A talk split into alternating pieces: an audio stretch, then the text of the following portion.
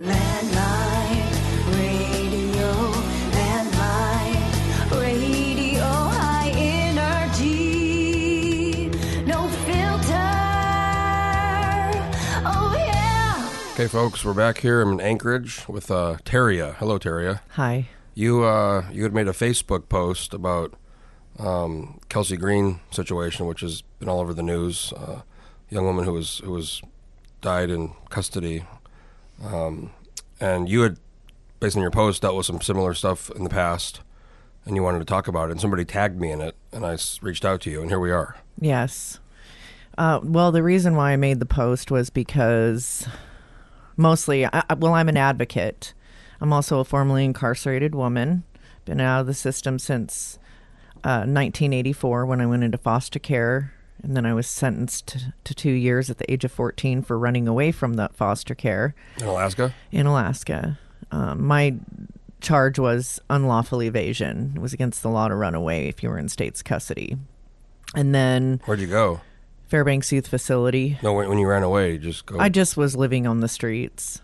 oh, And wow. I just didn't, I preferred to live on the streets rather than be in the foster homes and the group homes that I was in because they were not good.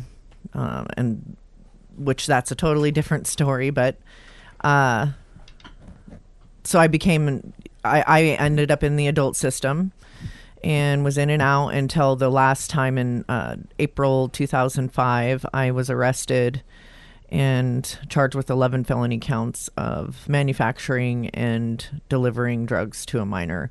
My teenage son was living with me, and I allowed him, him to use drugs. I had a really um, pretty bad history as Damn, far as eleven counts. A, sounds like a lot. yeah. Well, I had a an addiction issue that started with prescription uh, to op- of opiates. Um, but my addiction started when I was living in my own home, my parents' home. I was doing drugs and drinking at a very young age with them.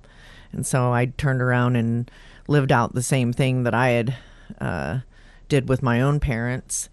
And I'm not proud of that. Um, I have healed from that today, and I've taken some steps for accountability. But I was sentenced to 20 years uh, with eight suspended.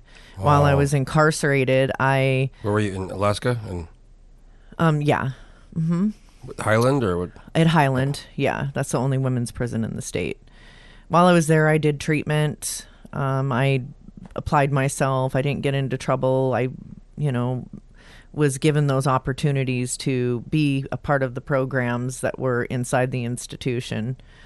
And I became the lead education assistant when I wasn't in programs. So I just made sure that I continuously um, start educating myself This is in what year? uh, from 2005 to 2010. And, um, but prior to that, I had been in and out of the system. Uh, I had an addiction issue, and with that addiction issue, I was um, a sex worker. Uh, we had uh, escort services on 27th and 36th, and on Minnesota, and I worked inside those escort services to support my addiction. And um, So somebody would call the escort service and then they would send you out, or they'd call you, or they both, they would come in or they would do out calls. And um, a lot of the clients were prominent men, married men. Um, Oh, yeah, I bet. and People you recognize, like people you recognize, like from the community, or sometimes. Um, because I was in that lifestyle and I was not into politics or any kind of community stuff. I was living an addict's life. I didn't really pay attention to that. All I cared about was getting money to support my uh, substance use issues. It was it was heroin. um, opiates and yeah, but that's basically it. And then later on, it became meth. But um, my my major problem was the opiate issue. What could we like? What kind of pills, or was it? it started out with pills and then um, which i was getting from doctors and then I, I would get heroin off the street and it just continued to progress Would you like? Would you shoot it? Yeah, eventually I started wow. taking it orally, then I progressed into snorting it, and then I progressed into shooting it. So when you shoot it, that's like the. I mean, that's the best way That's to get like- it the quickest, right? Quickest and uh, most um, addiction's progressive, so eventually you're going to continue to get worse and worse and worse, and um, and eventually you your your mind and your choices go way out the window, and Heroin seems like the worst drug, or maybe the one drug, but the one where I mean, people can do coke or they can do other stuff, and they can kind of do it on and off, you know, and maybe not be super. I mean, heroin seems like it just it always leads to the worst outcome. yeah, I mean, you um, can't just be doing heroin recreationally, you know, once in a while, and no. it's not. It's a horrible, horrible drug. Well, it, because a lot of it has to do with um, it's not just a mental addiction; it becomes physical, and you have to continue to use to not feel sick. And the the way that I could best describe coming off of opiates is like having gasoline dumped on you and being set on fire. You're trapped in your own body and you want to get out of it and to get past that feeling you have to use again so you're not feeling that way. So that's withdrawals. yeah. How long does that last? It can last. It just depends on uh, the person. They can be. It depends on the person in regards to their weight, how much they use, uh, how frequent, and the more you use, the tougher the withdrawal. If a woman is underweight or a guy's underweight, malnutrition, the withdrawal can be uh, much more damaging to the body, um, and uh, the individual can end up being extremely weak. Um, so once people go through the withdrawal, I mean, you hear about, you know, so many people get get clean, they with, go through withdrawal, and rehab, but they rela- they relapse. I mean, is it just is the the it's just the addiction, the the feeling is so good you want to, or is other maybe sometimes people have other life problems they're dealing with. Well, I think addiction is just a symptom. Because once once you go through the withdrawal, I mean, at that point you're you're no longer really craving it, right? You're physically craving it. You crave it, but you're not physically craving it. I mean, you don't physically need it, but you, an individual that becomes an addict, um, will have to um, do everything possible to stay in recovery. You know, the struggle doesn't end. Um, and so that's why they have medication now to help individuals. There's, you know, different paths to recovery. Some individuals choose to do methadone, methadone some do Suboxone, and then some do Vivitrol. Um, and those are just medications that help individuals that may not be able to do recovery without, you know, abstinence base. Um, I'm abstinence base. I haven't So when did you s- quit using? um, the day since the day I was arrested, April second, two thousand five. Oh, so you've been clean for that, 14 years? Yeah. So, um, when I heard about what happened to, well, backtrack. Um, when my son was killed, my son Christopher Seaman was murdered June twenty second, two thousand fifteen, over a bag of heroin. Yeah, you had told me that's man, it's crazy. so- I, I, I, remember, I remember that. And so um, I was at the Palmer courthouse one day doing um, arraignment stuff because it was the uh, kid that killed my son was, you know, he got had court and I came to court. And I ran into um, Kellsie Green's mother in the court, and she had mentioned to me that her daughter had been arrested. She only weighed 80 pounds. And I told her that she needed to stay on top of the Department of Corrections because I knew their detox protocol. And the reason why I knew their detox protocol because 19 years ago in the year 2000, um, I had been arrested and uh, I had an opiate addiction then, and I was sent to Hiland Mountain and. Um, I weighed 117 pounds, and the only reason I know that I weighed 117 pounds was because uh, they had to walk me over to the scale to weigh me to get my weight. And I remember them saying 117, but I could not stand up on my own. They had to hold me up. I was going to the bathroom on myself. I couldn't hold my bowels. Um, and by the fifth day, I w- was hallucinating. But prior to my arrest, the day were be- the withdrawal. Yeah. But prior to my arrest, the day before, um, I had broken my hand. And I went to the emergency room and I was supposed to go get a cast on it the following day, or maybe it was two days after. Um, and, but I was, had been arrested. And while I was, because I was arrested, Department of Corrections had to take care of my broken hand. But unfortunately, that didn't happen. So I got put in solitary confinement with a broken hand, and I was going through withdrawal, stuck in a cell, um, and never was given medical attention for it. And my hand is still broken today. And so I warned. Which one? Is, which hand is it? It's my right hand right there. Ugh. It grew back like Yeah, no, I can see. I can see it. Does it hurt? No, it doesn't hurt because it's healed that way. But during the time, you know, my hand was black and blue, and I remember being it hurting. Yeah.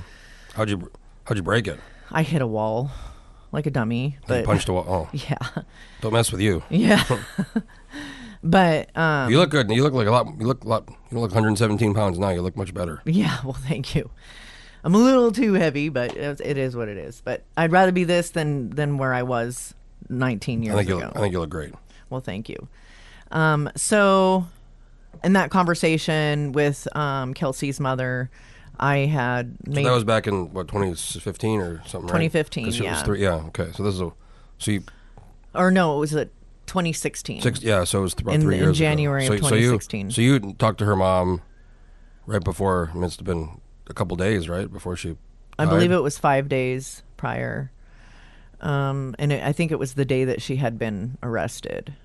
And so, the thing is, is that um, I said those things to her because I just knew, you know, that I knew the, the knew- protocol and I know how people are treated. So you knew you, her mom told you, or about the, she had, she was an, an addict. yeah. So so she told you that, and then you told her, hey, you know, to you to watch this, or Well, she had seen me talking about, you know, on social media. A lot of people had seen that my son was killed, and I was, you know, doing articles and talking about how we needed to address the addiction issues in our state and not incarcerating our way out of it, and, um, and that we only had uh, limited detox beds for people that wanted to get into recovery and people that were wanting to get off of the drugs. They couldn't get the help that they needed. I guess I guess for me, the and I've read a ton about this, and I've I mean, Frontline has covered incarceration for for a long time, and I've looked at you know what countries Europe you know what countries in Europe have done, and fundamentally, our society still treats addiction like addiction to substances or possession of drugs as a criminal offense rather than a, a medical problem Yeah. and it's it seems like the information and the research is so clear you know? I mean if, if you're if you're doing drugs and you do another crime you know you steal or you, you assault someone or something i mean there needs to be you know accountability for sure there but just just the act of doing the dr- drugs or possessing the drugs you know and then people go into the jail and like what you're talking about with your your son you were telling me earlier this this kid was who killed your son was put put in jail pretty pretty young right? Yeah, he was a teenager, 17, 18, and he was sent to uh, Spring Creek, which For is a maximum security. No, for stealing, and I think it was robbery. I'm not exactly sure what conviction it was. Um, but in that, my thought is, is why would he? Why would why would um, the department send a youngster to maximum security yard? Um, instead of rehabilitating. And the only reason I, I mean, in my mind, I know why. You know, we I see so many people commenting on social media, put them in jail, they can get the treatment or and stuff like that while they're in jail, but that's furthest from the truth. Um, our institutions are set up not just in Alaska but nationwide, where individuals are treated like animals, like they are less than human, and this is why. I don't know. Do you, I don't know if you've seen. There was a Netflix special a year or two ago about that Kalief Browder. You know him. You know him. Yeah, I've watched it. You know this poor kid got grabbed up for stealing a backpack, which he never stole. Yeah, He didn't do it. Mm-hmm. but he wouldn't. He wouldn't cop. He wouldn't plead because ninety some percent of cases go. They get plead, pled out, and most people are don't have the money for an attorney and they don't have the money for bail. So he wouldn't. He wouldn't plead because he didn't do it, and he was stuck in Rikers for years, Yeah. Never charged, solitary. I mean, and then the, the I mean, he finally got. They finally dropped the charges. I mean, I, I was so angry watching it. You know, the guy, the he fucking guy committed committed suicide. because Yeah. he was for two years. I think it was two years or more. He was st- stuck in Rikers Island, and he was put in solitary because these guys were trying to, f- you know, so inside he gets into trouble because guys are trying to fight like hardened criminals. This guy's like seventeen or eighteen years old when he went in, and and they like tracked the file, and it was just like put in the bottom of the stat. I mean, nobody, you know, they couldn't afford the bail. His family didn't have money, a lot of money, and the bail was like nothing. It was like I think it was like a thousand, but you know, it wasn't even that much money. But they couldn't afford it, and Yeah. like the guy committed suicide Yep. because he was just so screwed up. You know, there's like teenage years. He's in this horrible like place. and that's that's a lot of the reason why I do um, a lot of advocacy for our incarcerated, and it's because I know uh, the majority of those that are incarcerated don't have access to the treatment that they need. Um, the kid that killed my son is um, being housed at Spring Creek, um, but they have zero state-ran programs there. So you said you said you you said you talked you've talked to him. I talked to him just this morning. Yeah, I talked to him yesterday What do, too. what do you what do you say to him? I just um, encourage him and tell him, you know, get your life together and whatever I can do to help you to further your education or, you know, to become a better person.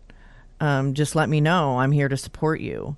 He called and said yesterday that he asked me why I haven't been able to go down and, um, you know, why I haven't come down to meet with the restorative justice guys down there or why he- I haven't come to talk to him. Do you think he's sorry? Absolutely. Because if he wasn't, he wouldn't have done a uh, victim offender dialogue with me. On August 14th, 2018, um, I did a victim offender dialogue with, with him. Was that? You like talk in person? Yes. And CNN filmed it. It will be, the documentary will be released. Um, the, the episode will be aired May 19th at 5 o'clock Alaska time. And so people can to, can watch that that Were you, like- dialogue. was there a glass between you, or was No, we were in a circle. there was other other people? Yeah, it was m- myself, uh, my best friend Carol Lee Nelson, who's also an advocate, uh, Lorenn Walker, who is a facili- the fa- the facilitator out of Hawaii. She um, runs Hawaii Res- uh, Hawaii Friends of Restorative Justice. She's a restorative justice attorney and an educator in Hawaii, and then uh, the superintendent Bill Lapinskas, and then Josh. Um, Bill is um, a rock star, in my opinion, the individual that runs the institution. He's been the superintendent there for, I think, three years now. And the way that he operates that institution is Spring, um, Creek, Spring Creek. very yeah it's very forward thinking he wants to see rehabilitation he's been working in that institution for 26 years and he has um, stated on many occasions that we can't continue to keep doing the same things if we see that it doesn't work we have to do something different Yeah, there's been a lot of coverage of, you know, wardens or people in tr- all over the country who have done different stuff. Mm-hmm. And sometimes they think it's their history and, and experience. They're it's counterintuitive for them to do something like. There's one I saw on. What was it on? I think it was BBC or one of these that where they started they started doing like this voluntary program where you had to be you couldn't be like a serious offender. You know, you'd go and there'd be they'd play like board games with the guards and they'd have like a yoga class. I mean, it was a yoga class, and it was a very. I mean, if you ever, but if you did anything wrong at all, if you messed up at all, you went back into the main main population, and they've had this great success with it. You know, it's like been really people. Recidivism is way down for people who get out, and uh, the the guy, the warden had said, you know, I I was like totally apprehensive against this because it's the opposite of what we've done our whole career. You know, you guards are in charge, and it's like strict and a lot of force. that's the you're talking about the 60 minute um Yeah, I think it was sixty. Yeah, that's right. 60 Sixty minutes. minutes. Last, I think it was last week or the week before. yes. It was just interesting because you could tell that the guy was. At first, he said he was against it, but he was like open because things were going so bad that he had they wanted to try something, Mm-hmm. and it's been very successful. But going back to yours, I mean, I, my friend was on October twenty eighth, twenty twelve. I had a good friend who was murdered outside of Platinum Jaxx, and um, for senseless. I mean, it was just stupid. It was after the Halloween, and the par got out, and he there was a fight. He tried. He was a really cool Russian guy, and he tried to intervene. It was just a really, and the guy pulled out a gun and shot him twice and killed him. And I, I was trying to. My last memory is trying, you know, trying to revive him, and Yeah. And it took a long time to find the guy. The trial took longer, and I mean, I just, I, I don't know. I, I envy your ability to. Cause if I saw that guy, I'd, I'd want to. You know, I'd want to. I'd want to hurt him. I would. I really would. I wouldn't want to talk to him. Oh, I think that that's human nature. Like I don't have any. I um, don't have any desire to talk to that guy. I think it's human nature to feel that way. And that's not. Oh. That's not even my. That's my friend. This is your son. Yeah, but I think because of I'm on the other end of the spectrum of how I've seen the system fail and being in it for so long since 1984 foster home foster care group homes juvenile detention and then adult prison we call that from the foster care to prison pop pipeline and I was just I I was a number in cattle and and if the system worked so well then why was i in it for so long? The way that the system is operating is not um, rehabilitating people. It's uh, it needs to be it can do better which is a lot of the reason why i'm so adamantly against um, repealing our uh, our the, SB ninety one the the criminal justice uh, bill. Um, I think that you know I've testified many times that, and I just went to Juneau and met with some of our Oh, I- um, I'm- lawmakers. you must have missed me because I Yeah. I'm back for the weekend, but I've been in Juneau for the last three months. Well, I spoke with several of them, and, and my testimony is always going to be the same that we need to reinvest. And I understand that individuals in the community um, want accountability. So do I. I think that people need to be held accountable, but all at the same level. We have nonviolent and violent um, individuals being housed together and they're learning from each other. And then we have a nonviolent person going in and learning from the violent ones and then being released worse. I think that if individuals have a substance use issue, if they have a nonviolent offense, uh, prevention is the key. We need to be focusing on detox and uh, treatment and uh, and diversion programs. If we look at what other countries are doing, such as uh, Norway and Germany, Well, even even you speak of, of Norway, you know Pete Kelly, the former Senate president, he, he was defeated last year, but he's a really hardcore kind of conservative guy, Christian guy from Fairbanks. Mm-hmm. Um, his son was actually locked up for something kind of horrible, but um, he uh, he went to Norway, and we we interviewed him this summer. We kind of profiled his race, and I didn't know him that well. You know, I, a very conservative guy. I assume he's one of these kind of tough on crime types, but he went to Norway. He talked about his time checking out their prison system, and, and he said that he couldn't argue with the results. You know, the recidivism rates in Norway are way lower than ours. it's only 20%. Yeah, and he said that. So he, he actually kind of, and partially probably because of his own kid, and maybe that's part of the reason he wanted to learn about different options. And, and but he, he's actually one of these kind of reform guys, and Yeah. he's a really conservative Republic. He's, I'm sure a lot of his people who voted, you know, voted for him are these folks who just lock him up, you know, Right. tough on crime. And Yeah. I'm t- I I think you should be tough on crime that's you know violent crime or, or crime that hurts. You know, but I think you're right. You know, if if you don't, a lot of folks who go to jail are going to get out. Right. Most 95%. yeah, most people are not are not going to jail for life. So it's like the question of what do we want to do as a society? To I mean, you've seen other you know, Frontline did this thing called uh, Prison State years ago, and it was like a four part series, and they tracked this one guy he'd been in and out, and you know he gets out and he's really happy, and he's not going to go back, and you know he was given I think he'd worked in jail for how many years, and he got a couple hundred bucks, and it was kind of like good luck. By the way, come come every Monday, come to your parole, probation officer. If you don't come, you're going to go back, and you know really had nowhere to go. I mean, it was really you just look at it and you're like, this guy's going back. Right. There's no, and he did. He they, after a few months they couldn't find him, and then they were doing the story, and then they later found out he went back. well, It's like they want him to go back almost. You know, it's like you're putting somebody in a situation where I met this girl in Juneau recently who was I was at a restaurant. I was chatting with her and, from Sitka, and I said, oh, "What are you, why are you in Juneau?" And she said, "I just moved here." And I said, "You know, um, why?" And she was what she was in um, Lemon Creek, in, in the jail there in, in Juneau. And um, I said, well, what, "How long were you there for?" She said, "A year." And um, I said, "What'd you do?" And she said, "Oh, it was pretty bad. It was domestic. You know, I hit my husband and her boyfriend, and it was felony. You know, f- felony assault." And I said, "Wow, gee, you know, we're talking." And she said, "I came here," and she goes, "Thank God, there's this program where they're helping her find a place to stay, and they got her a job." And she said, "If I didn't have this, I, I guarantee I'd be doing something bad." Absolutely. Yep.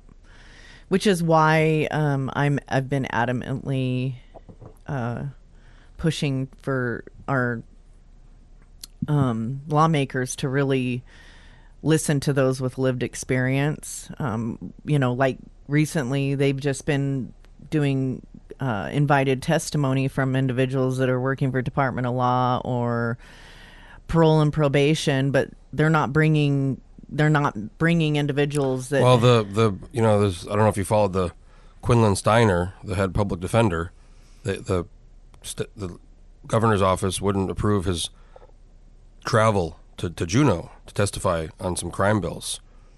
So he's in Anchorage and he's the head public defender, and they wouldn't approve his travel. Mm-hmm. yeah he's the guy who's probably going to have the other perspective, like you're talking about. Right. They they wouldn't approve it, and then he uh, he quit. He resigned, turned his resignation in, and it was supposed to be. I think he was giving him like six months, you know, and, and then they just got rid of him. Then They've hired somebody. They've put somebody else in there temporarily, but well they're I mean, but you know, but they, they they'll they'll fly.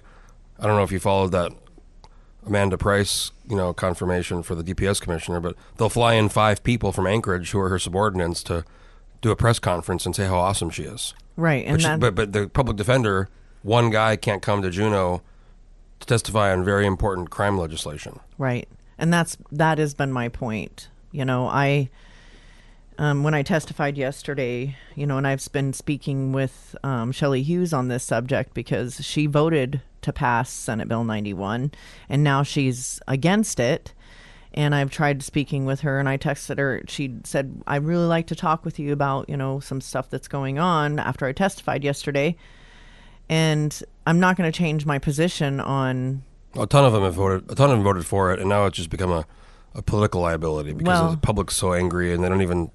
Most of them don't know why what's going on or how the system really works. It's just easy to say, look, we have crime. SB 90. That's that's the easy solution to but blame. that's not the problem. and, and that's just become a symbol basically it's become it's, there's like a joke in Juneau every year they have a new every couple of years they have a new legislature and there's this joke where like when it comes up because it's it's chronological the numbers right so when it comes up to, to 91 SB 91 they like oh, I don't want that you know I don't want to have that number on my bill you know Well, the thing is, is that it has a stigma around it. But the thing is, is that they what they need to understand is people with lived experience that have successfully uh, changed their lives. Those are the testimonies that need to be heard, and they need to be hearing from us on how how they could better the community and how they can start healing individuals because crime is a symptom of addiction and addiction is a symptom of a much deeper issue. So we need to start addressing that much deeper issue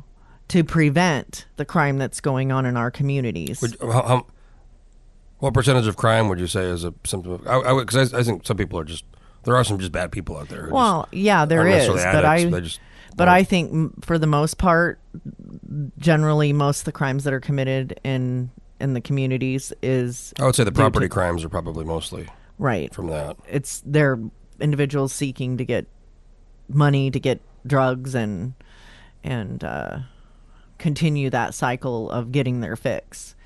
And you know, when I asked when I texted Miss Hughes back, Senator Hughes back, and said, "Please uh, consider invited testimony," I didn't get a response. And and I said that even to our uh, Senate Finance Committee yesterday on my testimony that you know we need to be at the table also, and and it's very unfortunate that we're not being listened to or that our testimony um, is not being invited to talk about the issues within the system and then the solutions. And me personally, you know, the kid that killed my son, I don't even have uh, trust that the system will even rehabilitate him. So, guess what? I've stepped up to the plate to give him some direction because I want to see him come out a better person because he's going to get out someday. How long, how long's he sentenced for? Um, he's got 20, about 20 more years left. And I and I know that people don't understand how I can do that, but I don't. I, don't. I have a lot of it surrounds um, my faith in God. I am a Christian. I'm a follower and believer of Jesus Christ. And I believe in living out the gospel of Jesus Christ forgiveness and uh, showing um, mercy to individuals that have harmed us is essential for healing. And forgiveness is not only for uh, the offender, and it may not be for the person that has caused harm, it is for the person that is on the other end of it. I have forgiven and have chosen to move forward because it is my healing process. And not everybody's going to be in that place or not going to respond like that. But if we truly want healing in our communities and we truly want to see people getting better, then we need to start focusing on how are we going to help the individual that has caused harm. We cannot treat somebody like an animal and put them in a situation or in an institution and expect that they're going to come out to be better individuals. They're going to come out with what's we what I what Dr. Ter- Terry Gor- Gorski calls uh, post incarceration syndrome and relapse. They go inside and they learn criminality and they come out with a lot more issues than what they went in with, and that is PTSD. Um, Alaska is in the top five for um, using overusing solitary confinement, and it's number I two. think, I think they've looked at. I mean, there's. It's pretty clear that how bad solitary confinement is for people. I mean, it's Right. Well, Alaska's number two. We're in the top five, but I ha- I have the paperwork on it. We're number two. Just yesterday, I had a conversation with my husband, and he told me that um, an individual that's incarcerated at Goose Creek was taken to the hole for not picking up a a, a cracker wrapper. The officer yelled at him, and I guess he didn't hear went after lunch and they ended up taking him to solitary confinement. To me that is like it's it's it's ridiculous. doesn't make any sense. And then we have individuals inside our institutions that want treatment. They spend all this money on Securus phone systems to catch trafficking, body scanners to scan people to see if they have drugs on them, but they don't spend enough money on rehabilitation. And if you get a dirty UA, instead of helping you and s- assessing you and getting you the help that you need, they put you in solitary confinement. It just makes no sense. As it is now, Seems like it's all all sticks and no no carrots. Right. Well, as it is now, we have nearly 4,000 people incarcerated in the state of Alaska, and we only have 60 beds for inpatient treatment 40 for men, 20 for women. At Goose Creek, we have 128 beds for uh, outpatient. And then we have uh, 10 beds for men and 10 beds for women for dual diagnosis. That's individuals that have a substance use issue and then also been diagnosed with mental health. Is that sufficient? Absolutely not. It's not sufficient. And Well, I was you know t- told by some folks that you know a lot of times for an addict, it's it's really they can on, they're only going to get help or be helped when they want to you know when they decide I want help. right. and they said they said that moment of you know i want help there's a small window there where they you know and if they go to say i want help and they say okay you have to wait three months or six months then it's usually not gonna not gonna fly. The time they need the help quick. Right. Well, when they decide they want the help and they want to get better. Well, we have a, I have a um, sheet from a guy that was in transitional housing that I had helped several times, um, and he is now being housed at Spring Creek, but he went to the parole board and his plan was to be asked to be released to um, either treatment, parole to treatment, or them somehow get his custody level dropped to medium so that he could go to treatment. And they denied his parole. And in that paperwork, it stated, be good for a year and then you could quite possibly go to treatment. And so my mind, I'm like, this is not this isn't this is not rehabilitation. You don't if somebody wants to, to go to treatment and better themselves, it should be readily available as, as soon as somebody asks to go. It shouldn't be a year, six months, three months. And diversion and prevention is the key to uh, increasing our public safety. If we really want to see public safety, then we need to start focusing on getting individuals the help that they need right away and providing more services. In the case of Kellsie Green, if her parents were able to get their daughter into treatment and detoxed, uh, she wouldn't have been in jail and had died. So uh, speaking of Kellsie again, in your post, you uh, had referenced um, he was in the story. Bill, former Senator Bill Stoltze, he had been visiting her, and he, there was a phone conversation, and and you had said that you had talked to him, or at a, at a, was it at a hearing, or Yes, I had um, been testifying um, about reform, and and I think it was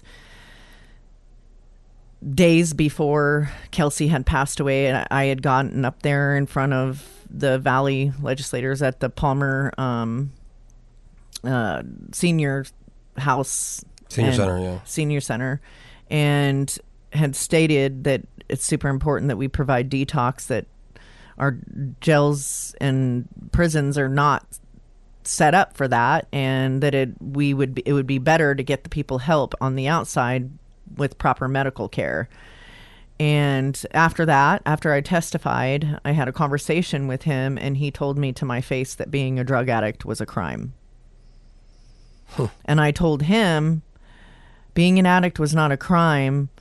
A crime is when somebody com- steals or does something due to their addiction. But being an addict, just being an addict, is not a crime. It's, ironic because he, uh, you know, that phone call with her. I don't know if you heard it. Yeah, I You listened know, to it. He, he had obviously known her somehow, and there's some thoughts about how they knew each other um, from where she was, maybe the strip club she used to work at. That's what that. That's what I read in the, some of the articles. But yes. he he had um, you know, clearly known her. So and she's an addict. So uh, you know, that's just kind of ironic that he would. I I think he was trying to, on some level, maybe help her. He said he was trying to get her the money. He didn't want to have his name on it though, Right. so he was gonna. Yeah, it was a weird phone call. Well, in my personal opinion, because I have lived in that world, that, you know, if he wasn't guilty of anything, he wouldn't have deleted his Facebook. He would have helped, you know, talked with the parents. Or I think the mom didn't the mom say that she wishes he would have called her, or you know, after she after he spoke with Kellsie, I think they said they wish he would have said, "Hey, you know, she needs help," or you know, Yeah, but the stigma around have being connected to somebody that's a drug addict and being well, also when you're fifty something and she's twenty, she was 23. yeah. I think there's another that's another thing people would another stigma probably people would Right. Yeah. Absolutely. Well, um, Teria, right? Yes. This has been a great conversation. I want to thank you for. I mean, I don't. It doesn't seem like it's very hard for you to. You probably talk about this all the time, so I think most people don't want to talk about stuff like this. So I appreciate you doing this and having a conversation. It's uh, Yeah. a lot different than my average podcast. yeah. Well, I appreciate you asking me. I think that it's essential that yeah, I want to give Roger a th- shout out. He had tagged me in your post. That's how I saw it. He had tagged me in it. So yeah. Then I, I messaged you, and Yeah. here we are. Well, I appreciate it. Well, you know, I, it's probably seems like a lot of work, but I think maybe sometimes it seems like it's not going to be effective. But you know, I think the more you do stuff like this, the more it helps, and more. Sometimes you just need to talk to one person, you know, and they, legislator, for example, they might they might change their mind or they might see a different side of it. Right. Well, I think that more than anything, the reason why I talk about it so much is I've gotten over the shame of my own past. And I think that breaking the stigma is the biggest. Big, breaking the stigma of having a criminal record and being convicted felon, but also breaking the stigma of addiction. And if we really want to save community, we need to start investing in our people and not prisons. And that's just where I'm at with it. And um, I think that if anybody, um, I'd really like the listeners to consider watching the CNN uh, documentary, the episode that I'm in on May 19th at 5 o'clock Alaska time. Yeah, I'll And it's called it's called the Redemption Project, and it's hosted by Van Jones. Oh yeah, yeah, he's he's always on. He's on Bill Maher a lot. Yeah, I like Bill Murray. So, all right, well, I'll make sure to watch it and I'll share it when I when it comes out. And I really appreciate you being here. yeah. Thank you. Yeah, it's been a great conversation. Yeah. Well, Hope thank maybe- you inviting me. Yeah, maybe we'll maybe we'll do it again sometime. Yes, absolutely. Okay, thanks again, and All right. folks. If you have an idea for a podcast or want to do a podcast, uh, let me know, and uh, we'll uh, you'll hear from me next time. Landmine.